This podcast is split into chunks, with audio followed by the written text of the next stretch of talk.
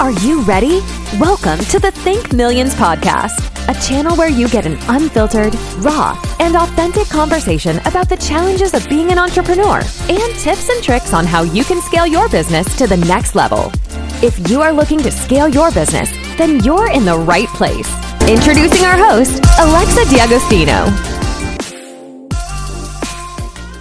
Welcome to the Think Millions podcast, a podcast where you have real entrepreneurs coming live every week teaching you how to scale your business to millions. My name is Dr. Alexa D'Agostino, and I'm the CEO of Think Consulting Group. And today we're going to talk about how to spot winning opportunities as an entrepreneur. In this episode, I'm going to share with you 10 ways that you can spot winning opportunities as an entrepreneur. I know for me, I get opportunities to come across my plate all the time, and I've had to get better and better at being able to analyze, not only analyze, first spot the opportunity that there's even an opportunity, but then analyzing that opportunity. A perfect example last year, I offered somebody 25% of my company. That would be worth over $6 million now if he would have taken the opportunity, but he said no. So, how do we see if it's a winning? opportunity. First step is identifying it and saying, okay, this is an opportunity. Because a lot of times opportunities come across our, our plates and we don't even notice that it's there. So that's the first step. And then the second is how do you determine if the opportunity is even worth the risk? So we're going to go through both of those today.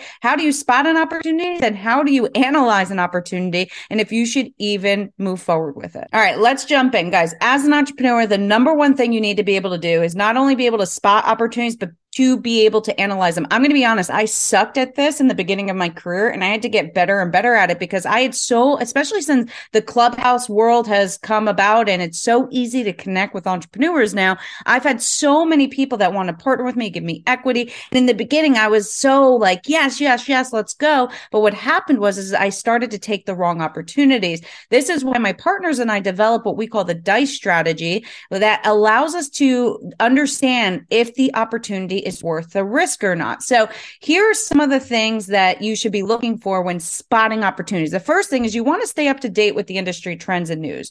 Follow thought leaders, read industry blogs, and attend relevant events. Why this is important is because a lot of times we feel we have to recreate the wheel, but there's opportunities sitting right there. So for me, I'm always constantly looking who's doing something innovative and what is the new trend that's happening. Can I jump on the trend soon? So for example, I was one of the first people on Clubhouse. I jumped on that trend really early and I made a lot of money off it. And so it was a great opportunity to get in front of people. I saw that people in the beginning didn't really understand it. I saw the trend and I jumped on it. Whenever I see new social media or trends, I'm always constantly jumping on it. And it was a lot of time that was put into that. And was it worth it and worth the risk? Absolutely. I made millions off that app and still to this day am making millions. I've met some of my business partners. It was absolutely worth the risk. So really important to stay up to date because you don't want to be behind the trend. Think about how hard it is to grow on Instagram now. If you're coming to the trend now, the trend's already passed. It is impossible now to grow on Instagram.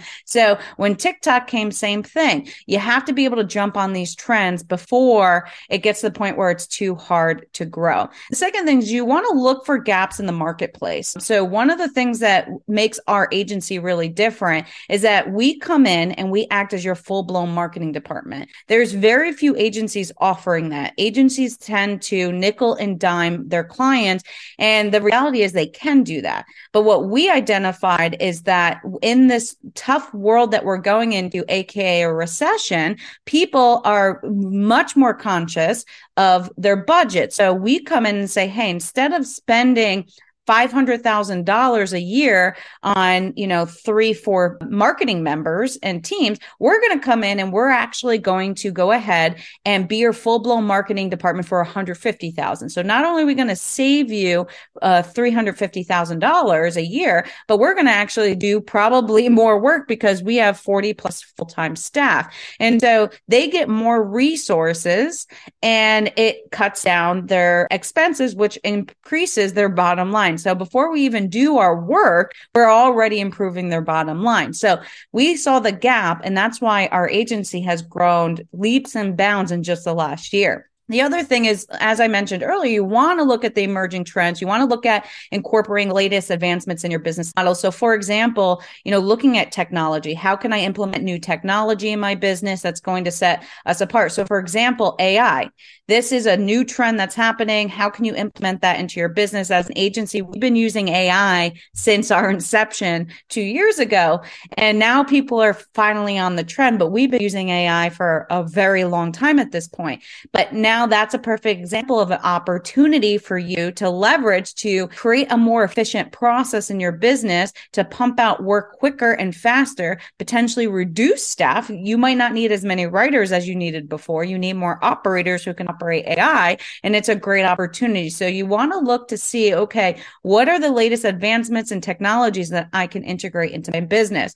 The fourth thing you want to do is you want to analyze customer and consumer behavior. You want to understand the target audience and what they're looking for. It sh- is shifting so quickly. Last year, people were looking for something else than what they're looking for this year. During the pandemic, everybody was looking for online help. Now it's starting to shift back in person. So you have to be able to understand your target audience. The only way to understand your target audience is actually, guess what? Talking to them. So we're constantly having lives and giving us the opportunity to talk to our audience and talk to the people that are actually buying our services and asking them questions so that we can have a good understanding on how they need our help. And which means you have to continue to shift your offer. The other thing, which is number five, is you want to keep an eye out on the competition. You want to monitor them to see what they're doing. What, what are they shifting? So for example, in the coaching industry, there was a big trend, which I thought was going to flop and it did, of guarantees.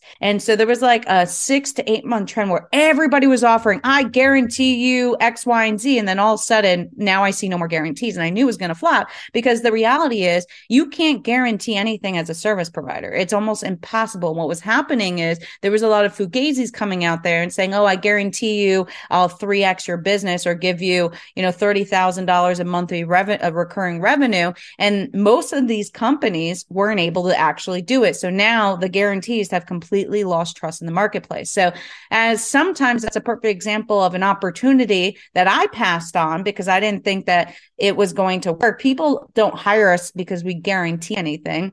They hire us because of our results that we have in the past. And we have great results. We, for the most part, have been able to help pretty much every single client that has come across our table. And that track record is why you hire us. We have a track record. A lot of these guarantees, they don't have track records, and that's the problem. But yet people hired them because of the guarantee, and then they wasted money. And then there's this little fine print that says if you like show up one minute late to a meeting, you don't get your money back. And that's what happens. Number six, you want to think out of the box. You want to consider unconventional ideas or approaches that may lead to new and innovative opportunities. So, for example, in one of our offers, we were coaching and we had Think Fuel, which is our done for you marketing and PR agency where we're coming in and d- doing it for you. The other is we're, we're doing it with you. We saw this opportunity to kind of combine both of those offers in a middle ground because there were people that were kind of sick of the coaching, but really still needed our coaching and wanted our coaching,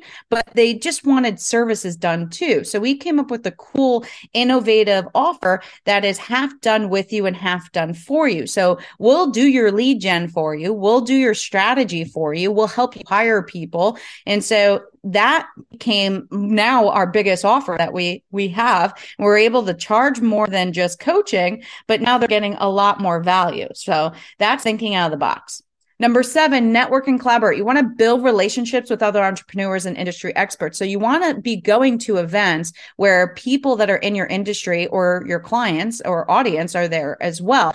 This allows you to see what others are doing. But what it does is it really starts to get your brain working. Like I went to an event last month. I gave somebody an idea and within 30 days, he called me, goes, Hey, I'm now, I now execute your idea that you gave me. So I said, see, if you didn't go to the event, I wouldn't have given you that idea. And now he has a million million dollar business within a couple months. And it was all based on a literally a 15 minute conversation we had in the hotel lobby. So a perfect example of why networking collaboration just gets your juices flowing. If you just stay behind a computer screen, don't get out to meet other people, it's going to be really difficult for you to understand what really is happening out there. Number eight, and this is really key, is you want to identify underserved customer segments. You want to look for groups that are being overlooked and underserved and find ways to meet their needs. A perfect example for us is higher education. There are so many vendors that are going after higher education, which is great. But what they're doing is they're going after the enrollment side. None of them are going after the marketing side.